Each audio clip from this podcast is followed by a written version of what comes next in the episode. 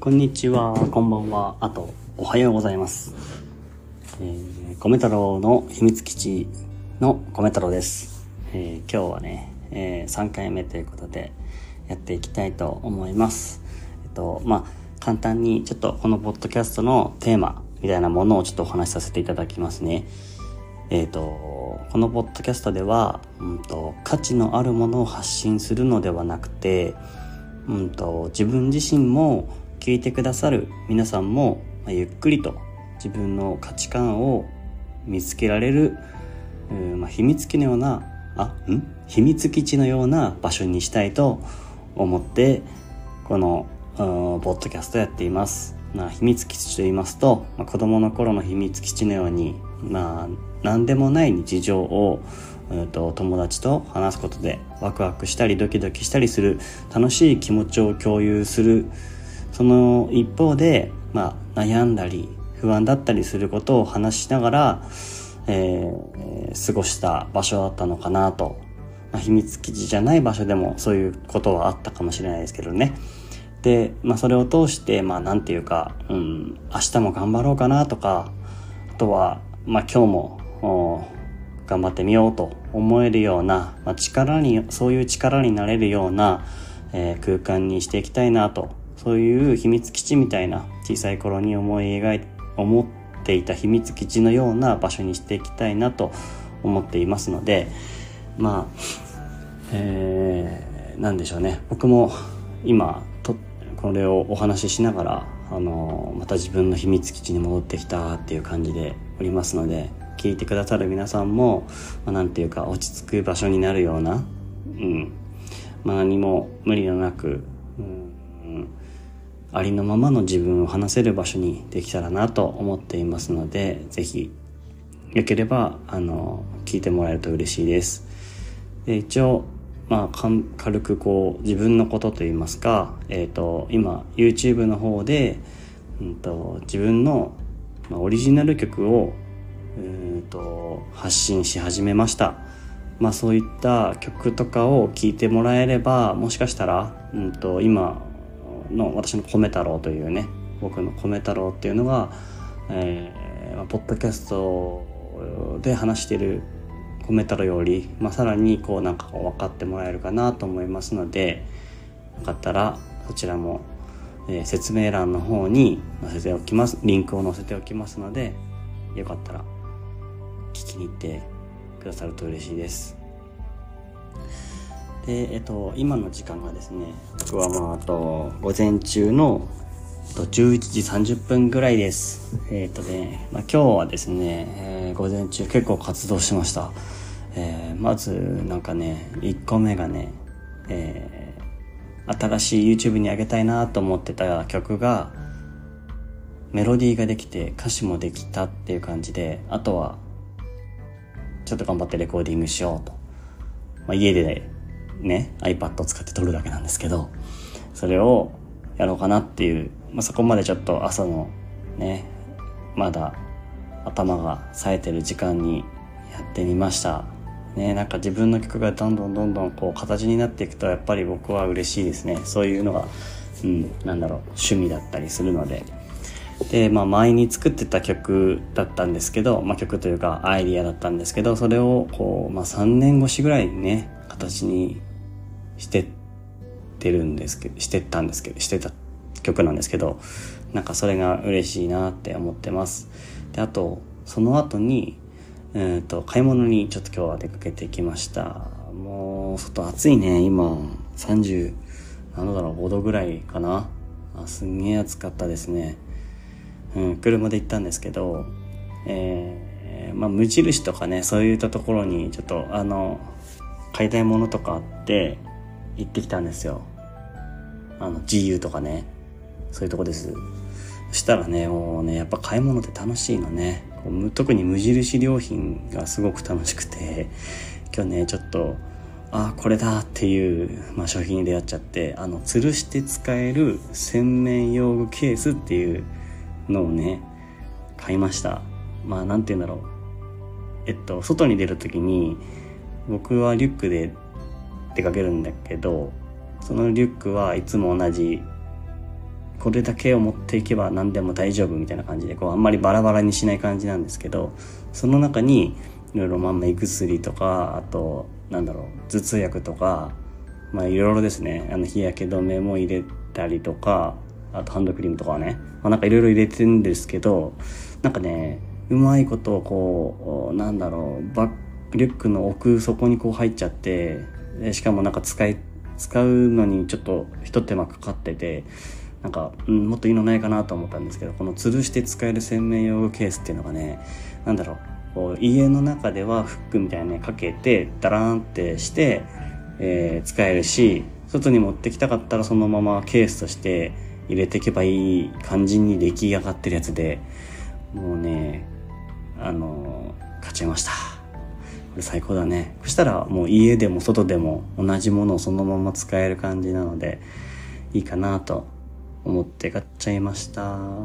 まあ他にもねいろいろ買ったんだけどね目的なものとかね。あれです。目的なものっていうのはあのトレーニング用の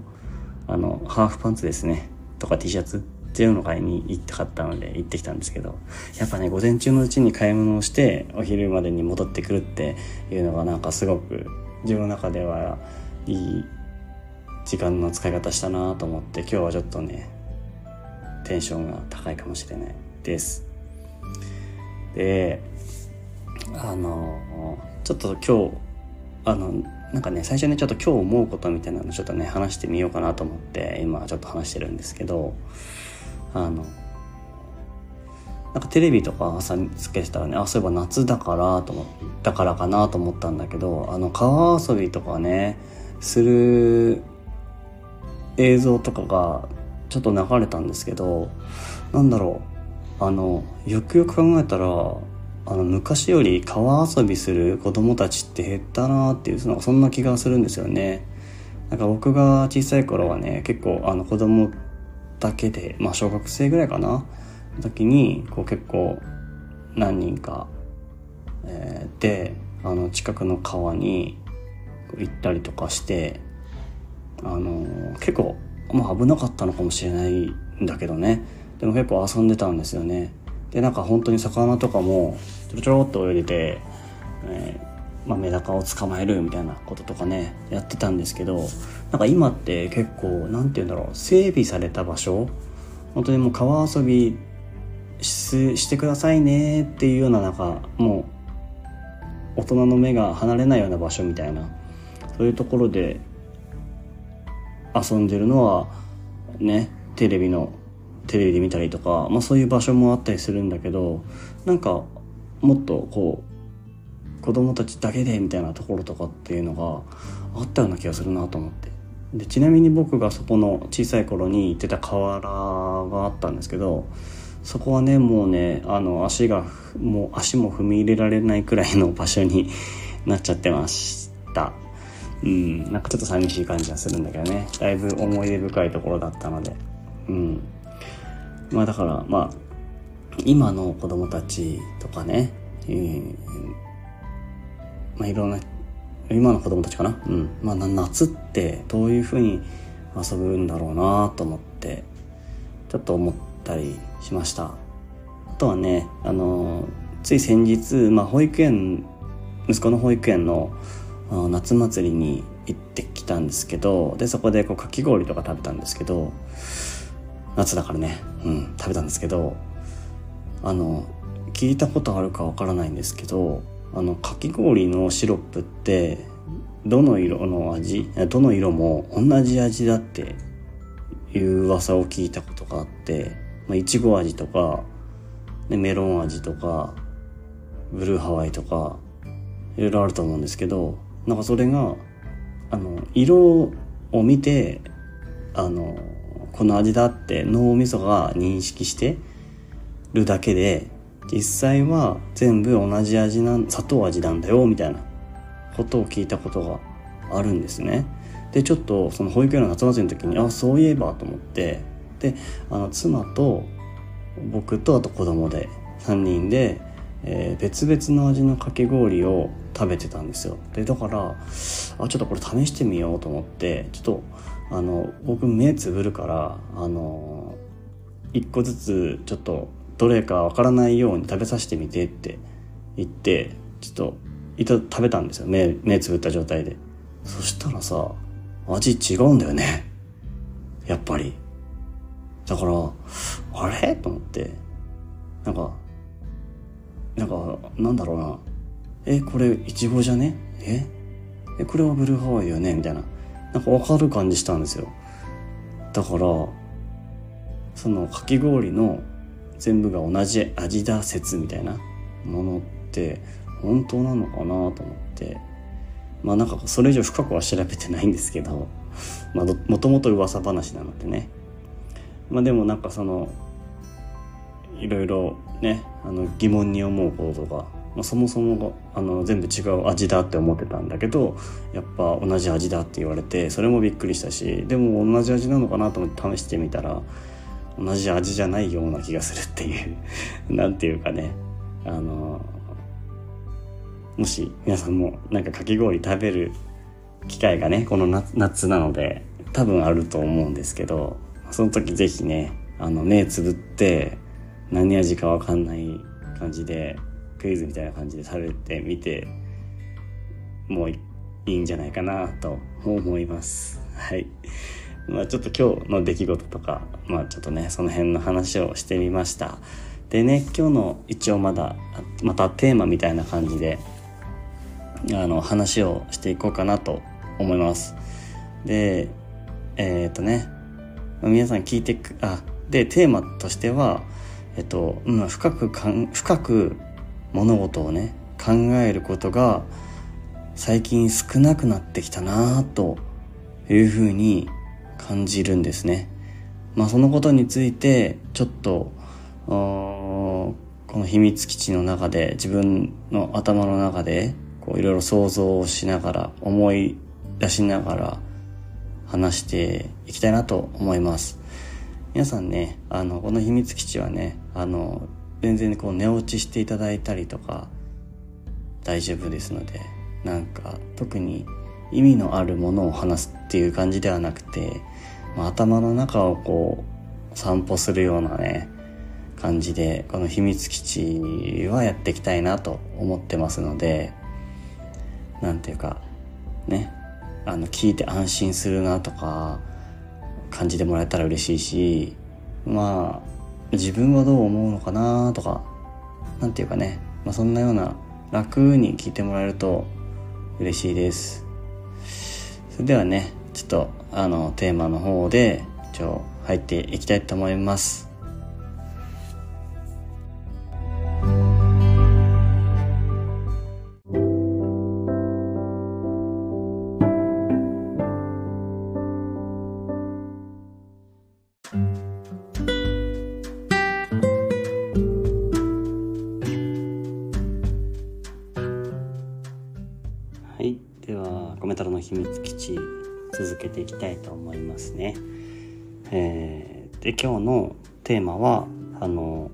テーマっていうのを決めたくないんだけどテーマをつけますね。あの深く考えることが最近少なくなってきたなぁと感じることについて話したいと思ってます。っていうのがねまああテーマをを車の車じゃないのあこれ工事ですね工事のトラクターなんでもないですえっとテーマをね決めてるのはですねあの本当は別に決めなくていいと思ってるんですけど何ていうかねあの今はまだあの一人で話してる感じなので一人で話してる？一人で、誰かに向かって話をしてるのでうんとまずは自分のことから思うことを話そうかなと思って、えー、何もないとあれなんでねそういうテーマをちょっと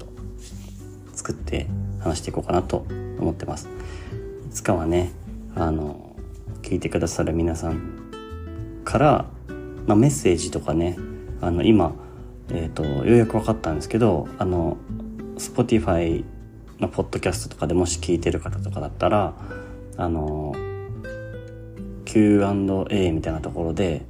あのこの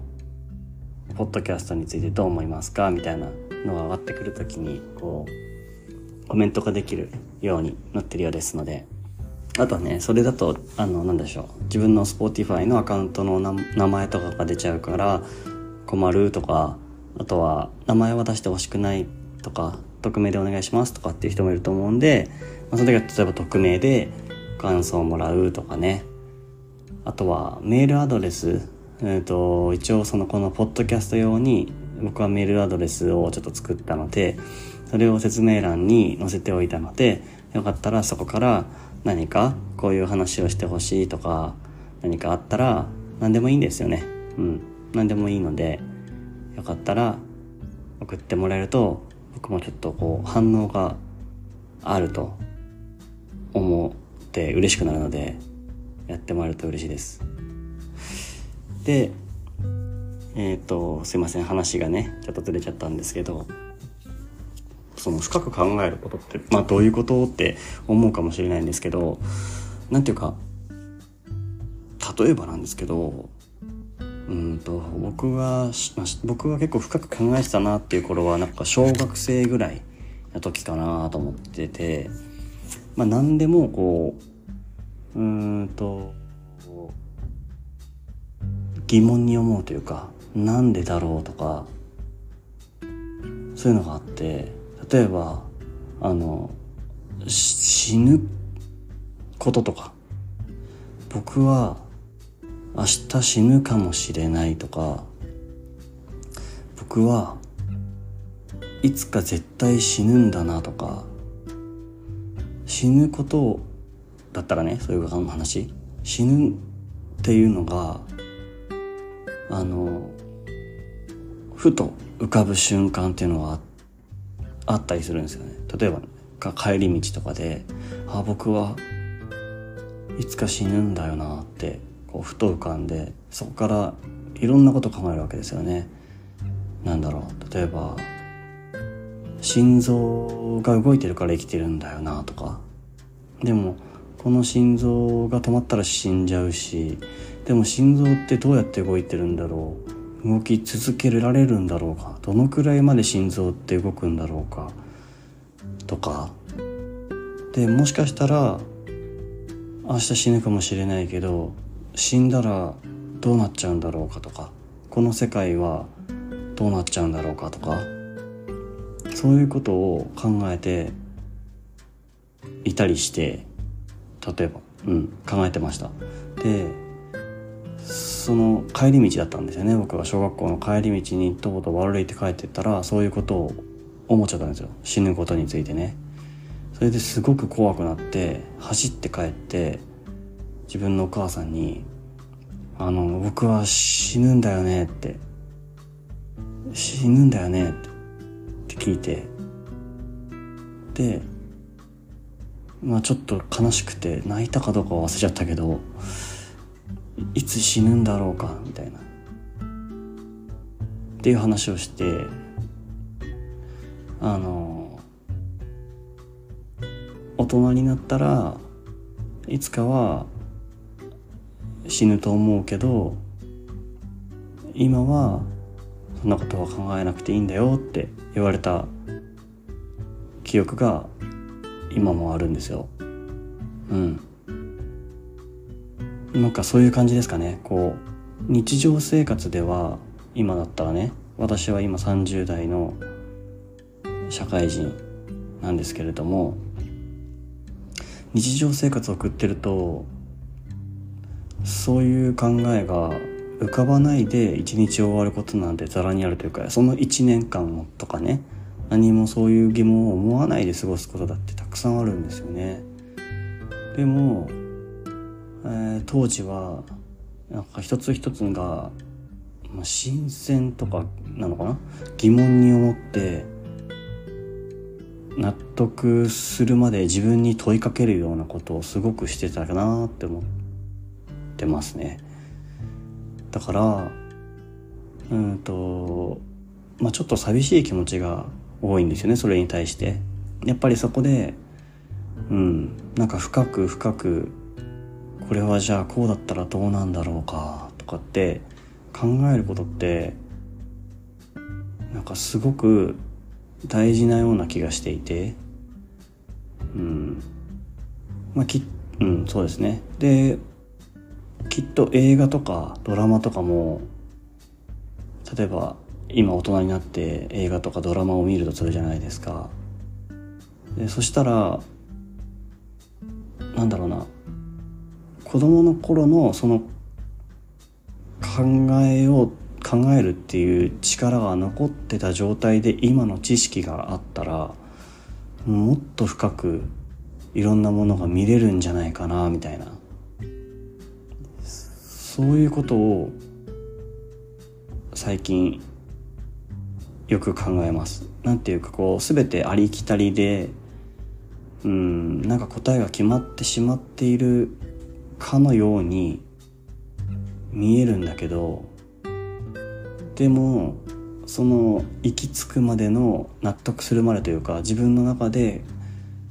こう思おうかなって思うまでの流れっていうのが昔はすごく長かったような気がします。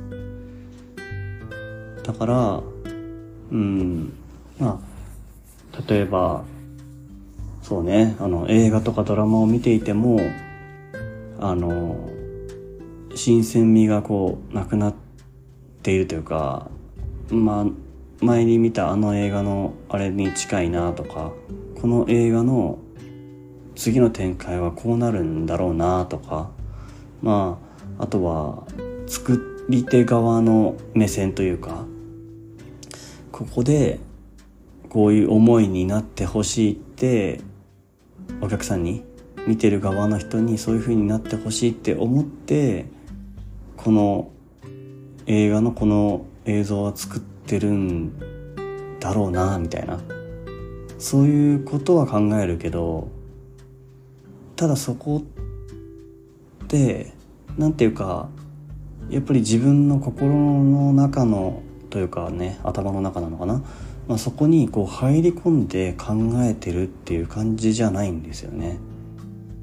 あくまでも自分とは一つ置いた客観的な何かがあって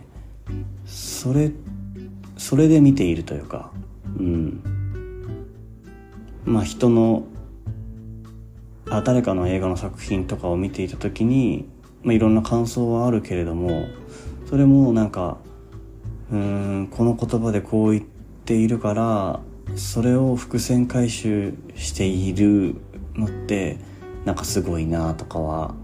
見たりする感想とかねあるけど何ていうかそれよりもっと多分うん。やっぱ一歩離れて見てるからなのかな。なんか怖い感覚とかね。そういうのがないのってやっぱり自分の中に入って内側でいろいろ考えるからなのかなって思うんですよ。だから他の例えで話させていただくとですねきっと外に出て自分のと小さい頃の自分がね例えば外に出て空を見ていましたと。で、まあ、空大人大人の自分だったら今の自分だったら空見てもあ空だな雲があるな晴れてるな晴れてないな曇りだな雨だなとかそのぐらいだと思うんですけどその当時の小さい頃の自分だったらその空に対していろんな角度から考えただろうなと思って。なんだろう。今自分はなかなかそれができないからなんか例えが難しいんだけど、まあ、鳥がいたりとかね。鳥がなんかこうさえずっててその鳥はどこから来たんだろうかとかね。鳥ってどうやって飛んでるんだろうかとかなんだろうな。鳥って、えー、この鳥はどこから来たんだろうかとか。なんでそもそも空飛べるんだろうか。なんで僕は飛べないんだろうかとかね。わからないけど。当時の自分だったら空を一個見ただけでも鳥のことを考えたりあとは雲とかね。なんで雲ってこうなってるんだろうかとかね。雲はなんで白いんだろうかとかね。雲は届くんだろうかとかね。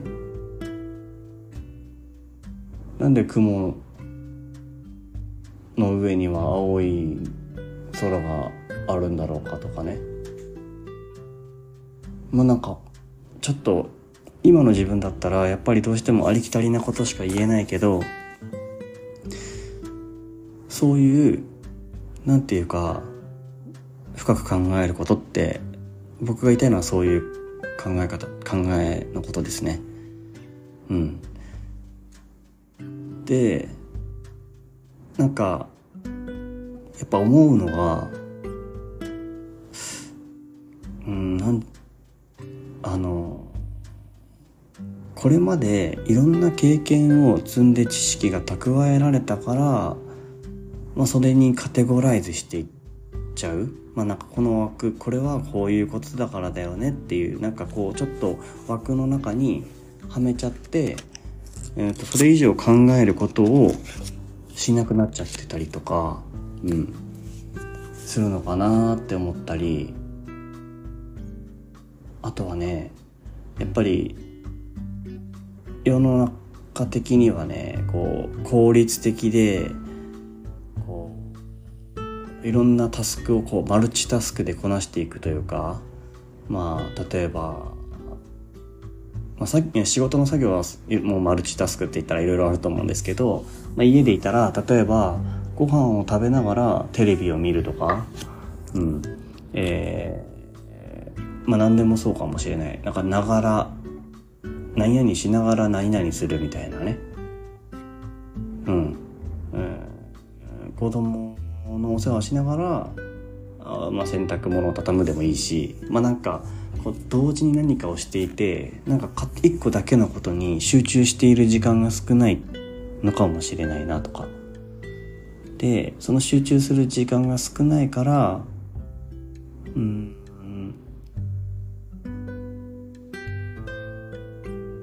いつもの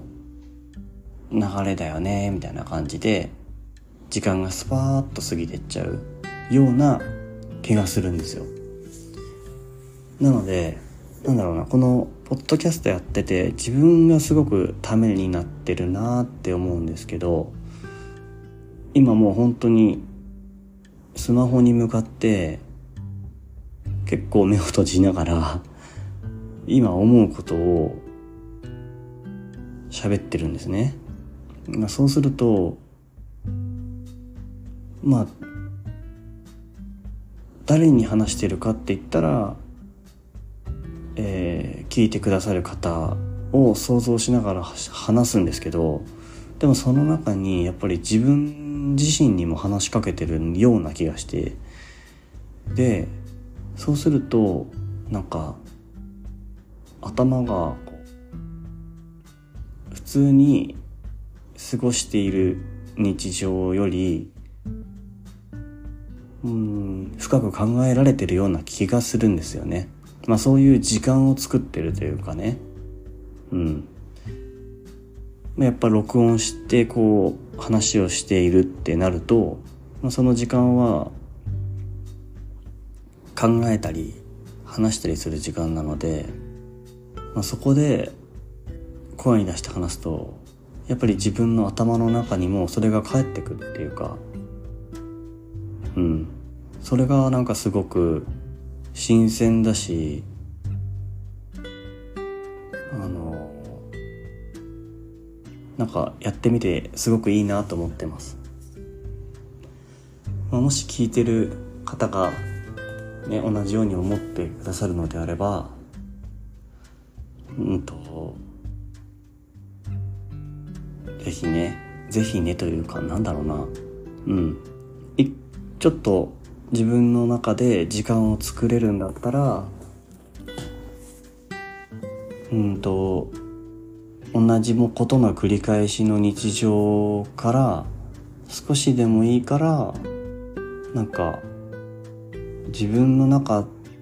の何もの何かとこう会話するというか頭で考えてみるっていう時間を作るのっていいのかなって思います。なんかね、あの、インターネットとかがどんどんどんどんできて、あの、すごい進化してきて、今 AI とかでね、何でもこう調べられちゃったりするじゃないですか。かここはこういう感情だからこうなんだよ、みたいなのとか、わからない疑問が出てきた時には、すぐググっちゃったりとかね。いいんだけどね、ググるとすぐわかるから知識としては増えるんだけど、なんか、そこに至るまでの間にもう12歩何かがあってもいいような気がするなってちょっと思います。うん。やっぱ子供を見てるとねよく思ったりするんですよ。なんかこのなんだろうな。ちょっと今思い出せないんだけどあのなんでとかどうしてっていう時の説明だったりね。いろいろあこれこうなんだよってこう言われることに対してえっ、ー、とあその考え方もあるのかとか。でそこのこう考え方に行き着くまでに自分のこの子はどういうふうに思ったんだろうなってちょっと思うとなんかそういう考える力がまだ失われてないような気がするというかでやっぱり社会にどんどんどんどん出ていくとそういう考え方っていうのが薄まっていっちゃうんじゃないかなって思いますね。まあ今映画で例えたけど他にも例えば音楽でもそういうところが出てきちゃった時期もありますね。今はだいぶこう真剣に聞いてながら聞きじゃなくて聞いてみようかなって思うけど、なんか、当たり障りのない曲とかね、思っちゃったりとか、まあちょっと失礼な言い方だけどね、思っちゃったりとか、うん、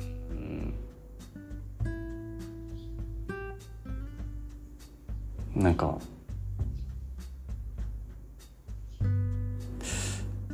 まあ、聞いたことあるような感じだなとかね。何かそこに引っかかるものが一個でもあればそこからさらに自分がどう思うかっていうところかな。なんかそんなところが今はあんまり出せない。そしてすごく疲れる。考えることがね。疲れるんだよなきっとね。って思ったりします。でもっともっと身近な例えで言うとなんか雪降るあ宮城は雪降るんですね。冬になったら。で雪降った時に今だったらなんかあ今年も雪か。あ雪かきしなきゃなとか。なんか朝は早く出勤しないかなとか うん、渋滞がね、できちゃうから。とかね。あと、まあ、人によっては電車が止まるんじゃないかとかね。新幹線も電車もね、止まるんじゃないかとか、そういうなんかことを考える。まあ、どっちかっていうと、こう、マイナスなイメージがね、強いような気がするんだけど、子供の頃は、もう、雪が初雪が降っただ時の感動っていうかうわ雪だみたいな感じだったなと思って。うん。しかもそれすごく続くんですよね気持ちはね。ずっともう雪冬の雪っていうもうそのこそのなんかシチュエーションだけでもものすごくずっとテンション高いというかね。だから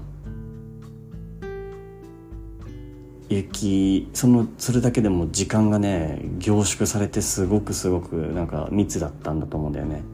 でなんか大人だとこう1年ってすごい短く感じること多いと思うんですけど僕はそうなんですけどなんか子供の頃の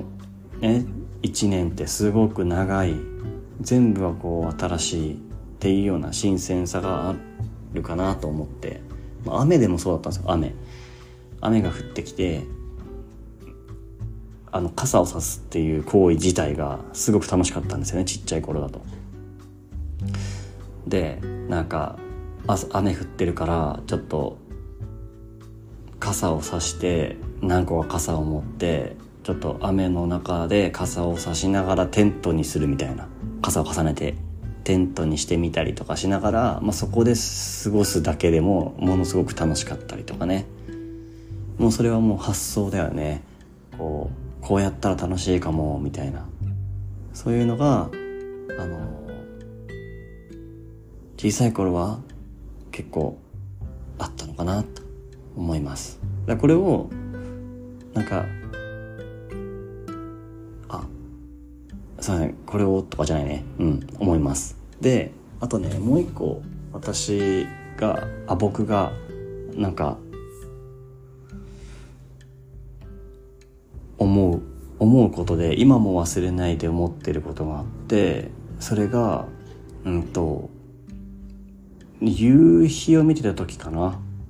えー、すごいなんかオレンジ色でなんか綺麗な夕日があってでで夕日が出ててであのこの夕日めちゃくちゃ綺麗だな。あれ？でもなんか僕にはこれがオレンジ色に見えると。できっとみんなオレンジって言うと思うんだよね。だけどなんか他の人にあのオレンジ色の夕日綺麗だねって言ったとしてその他の人が見るオレンジ色って僕にとっては青かもしれないみたいな。なんかちょっと難しいでしょ。なんかなんだろう。もっと例えがなんかいい例えがなんか何でもいいんだけどまあミニトマトとかって赤色ですとかあるじゃないですか。リンゴとか赤色ですってなるじゃないですか。あ難しいな。どっちもあいいか。うん。赤色ですってなるとするじゃないですか。でも違う人が見たらそれは白色っていう風に思ってるかもしれない。何て言うんだろう。赤っていう感覚が他の人にとっては赤って言ってるけど赤じゃなくて白っていう感覚なのかもしれないみたいな。なんかなんていうかね。そういう風に思ったのがその夕日を見た時にそういうことを思ってちょっと怖くなったんですよ。なんか僕だけがこの世界にいるのかなっていう感覚ともちょっと違うかもしれないけどまあそんなような感じ。うん。なんかいや一人なんじゃないかっていう。僕はこの色で見えてるけど同じ色で見えてる人はいないんじゃないかなっでも言葉としては共通して赤って言ったり青って言ったりしてるだけなんじゃないかなって思ったんですよね。まあ、でそれはずっと今でも思っててでなんか大学の時になんかふと思う一度思い出して調べたんですよ。あれなんかそういえば赤色って思う色が他の色だって他の人は思ってるとかってなんかネットに載ってないかなみたいな。で調べたら、えっとそういうのってクオリネっていう、まあ、哲学的にね哲学的にクオリネっていう呼ばれるなんか感覚物質なのかな？感覚なみたいな感じで定義されてるらしくて。クオリネ。クリオネみたいだけどクオリネっていう。まあ何でもないです。えっとまあそういうものだったらしいんですけどやっぱねなんかこう哲学的なね感覚とかっていうのがうん小さい頃はやっぱ疑問に思うんだろうなって思って。ね死とか死ぬこととかねそういうこともそうだしね。あのなんだろう。心臓のことを意識したらこうどんどんどんどん怖くなっていったりとか。心臓っていつか止まるのにこんなに今心臓をドクドクさせて大丈夫なんだろうかとかね。あの走ったらその分早く死んじゃうんだろうかとかね。あと息もそうですよね。息を吸う呼吸呼吸をして息を吸うとかっていうのにも限られてるのかとかね。息をすることをもし忘れてしまったらどうしようかとかね。まあまあまあまあまあそんなようなこと。っていうのをすごく深く考えることって多分大事なんだろうなって今は思うのでそれを僕は大事にしていきたいなと最近思っています。でちなみにそのあれだったんですよ。あの僕の妻にそのさっきの赤色の話赤というのは赤色って見えるけど僕にはあの他の人には白っていう風に見えるかもしれないじゃんって緑って見えるかもしれないじゃんって言ったら「ん？どういうこと?」ってなって「いやだからあの赤色だけどあ僕には赤だけどこのこの色が赤だけど妻の,、うん、あの妻にはこれってえっ、ー、と、緑に見えたりするかもしれないじゃん。ねえ、ど、そうだよねって話をしたんですよ。ちょっと結構なんか本気で。そしたら、えー、それって色毛のこと？って言われて、あ違うよって。もうそれはもうなんていうか、もうなんかそれはもう概念的な話じゃなくてっていうなんていうかねそういうこともありました、うん、だからまああのなんだろうみんな自由にいろいろ考えていいことなんだよなと思ってだから考えることとか楽しいなって思うんでまあねやっぱこうやってポッドキャストやってるとそういうことを思うことが増えるんでねいいかなと思ってます。なんだろう。うん思ってますね。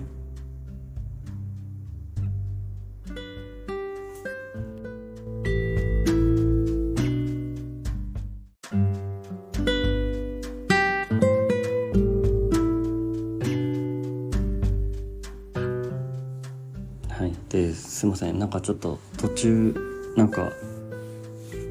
なんだろう。話が詰まっちゃいそうだったので一回止めちゃったんですけど またすぐやっぱりなんかそのままの気持ちで話そうと思ったのでなんか間髪開けずそのまま撮ります。何なんだろうね。あのありのままを目指してるのでありのままの自分で出したいから迷ってる自分もそれねあの出していいかなっていうことでちょっと止まったりするかもしんないけどまあご愛嬌でというかそれを聞いてくれれば嬉しいです。でなんだっけ？なんだろうな？どうなんだろうな？その色についてとかって話したけどまあいろいろね深く考えることって少なくなったなって話だったけどうんと多分疲れてんだよねって思って。うんまあ子供の頃も疲れるっちゃ疲れると思うけどなんかね社会に慣れてくるとまあ日本で暮らしてる人は日本にいるから日本の世界だろうけどね。海外に行ってる人とかはまた全然違うかもしれないけど。あのなんかその社会の中に溶け込んでいくことになんかいっぱいいっぱいになっちゃってなんだろう。その隙間がないというかね。もし何にも子供の頃のままの生き方をし続けてたら、まあ、お金がないと生きていけないしうんとやっぱ何何事にも今はこう理由がついてると思うんですよね。それはそうなんだけどだから勉強ってするんだと思うんですよね。あの同じ共通の認識で過ごしているから。だけどうん勉強したり知識をつけてまあそれで社会的な価値が手に入ったりしてで何か、ね、お金を稼いでけ過ご暮らして家庭を持って暮らしておじいちゃんおばあちゃんになってっていうのもあるんだけどなんだろうそのままそのままの自分がなんか社会に溶け込まずにもし入れたならばもっと考える考え方とかも変わってたのかなっていうか。まあでもそんなことできないからまあ社会に今溶け込んでいくけどでもその中でも残していけるものはあるというか今気づけてるんだったら少し考えることをしてみてもいいかなって思うんですよ。あの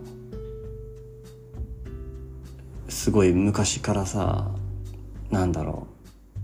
有名な人だったらアインシュタインとかねいろんな科学者とか哲学者とかいろまあまあいろいろねいろんな人がこれはこういうことでこうなんだっていろいろ発見してくれたり頭のいい人とかが努力家の人とかがねやってくれた。でそれをなんかこうそのままスタンストンとこう今は知識の中にこう入ってるけど、まあ、その人はその人できっといろんなことを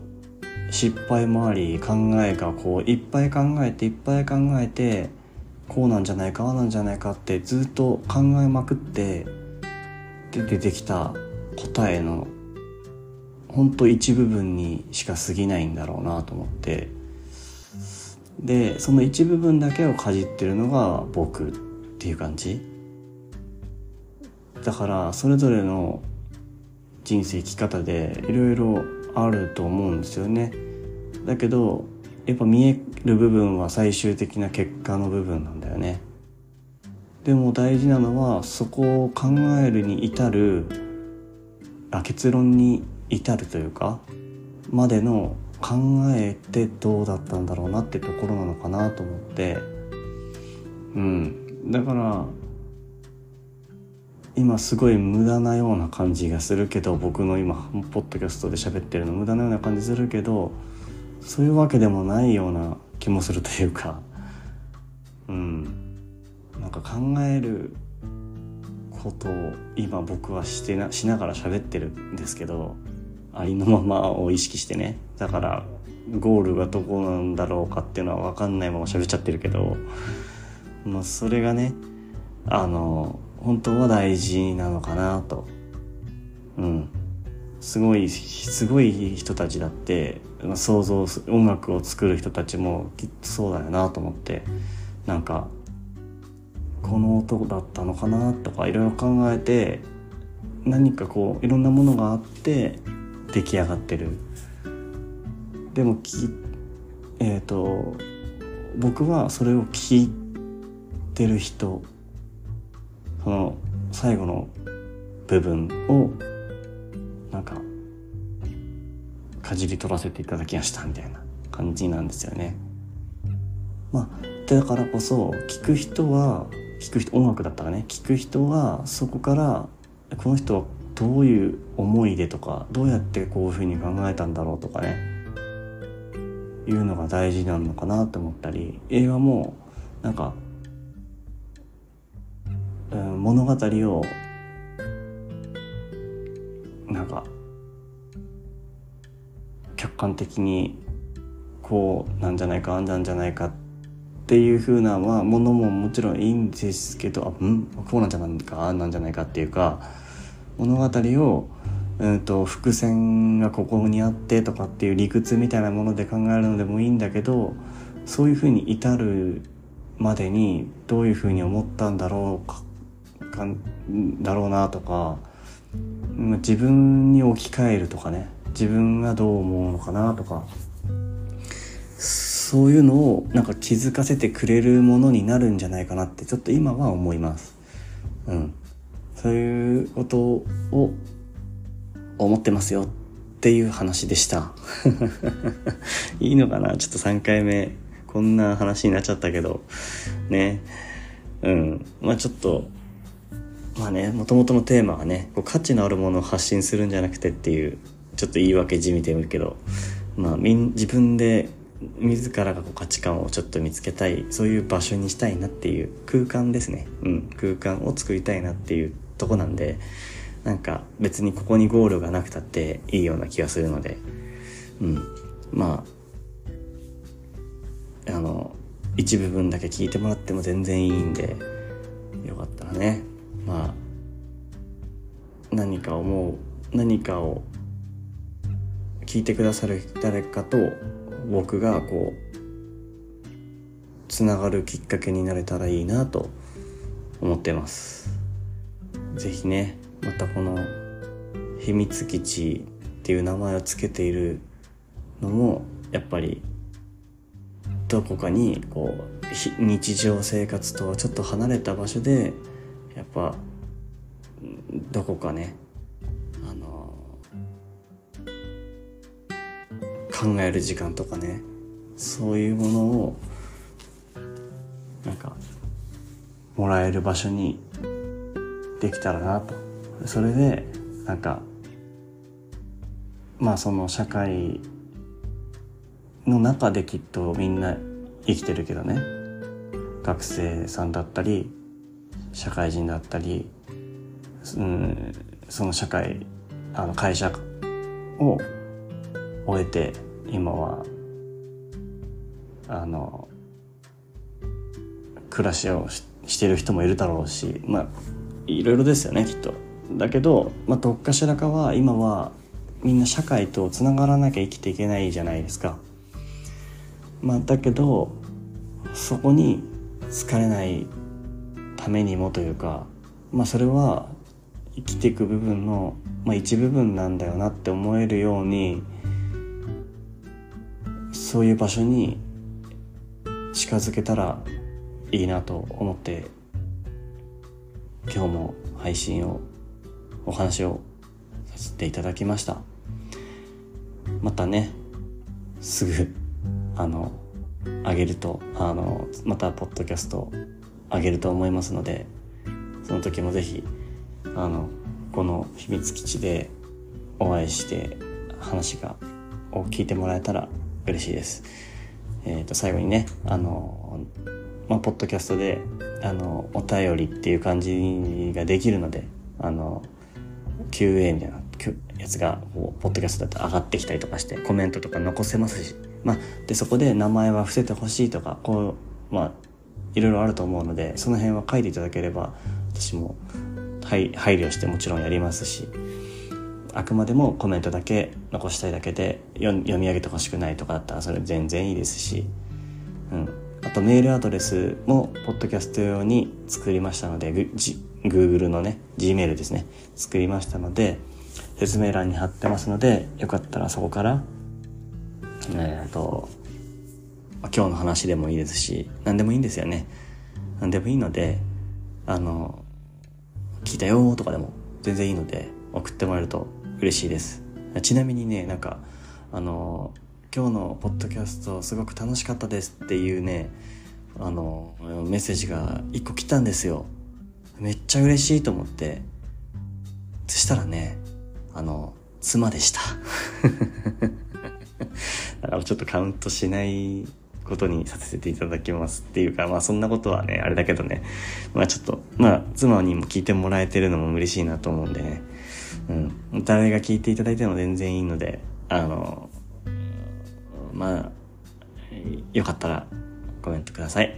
でね、あの、一応ね、ちょっと思ったのが、これ、あの、最後にこう、あラジオっぽい感じなので、やっぱ最後、曲を流そうかなと思って、曲っていうか、まあ、僕のオリジナルソング流しちゃうんですけど、ごめんなさい。あの、ちょっと YouTube で、あの、上げさせていただいている曲を、ちょっと最後、あの、これがお話終わった時にかけて終わりっていう形にしたいと思いますので、はい、えー、そうさせていただきますね。えっ、ー、と、一応曲はね、あの、生きていいっていう曲です。これを、あの、米太郎作で 作りましたので、あの、ぜひ最後聞いてくれると嬉しいなと思います。ではまた、あの、次会える時に、それでは、バイバイ。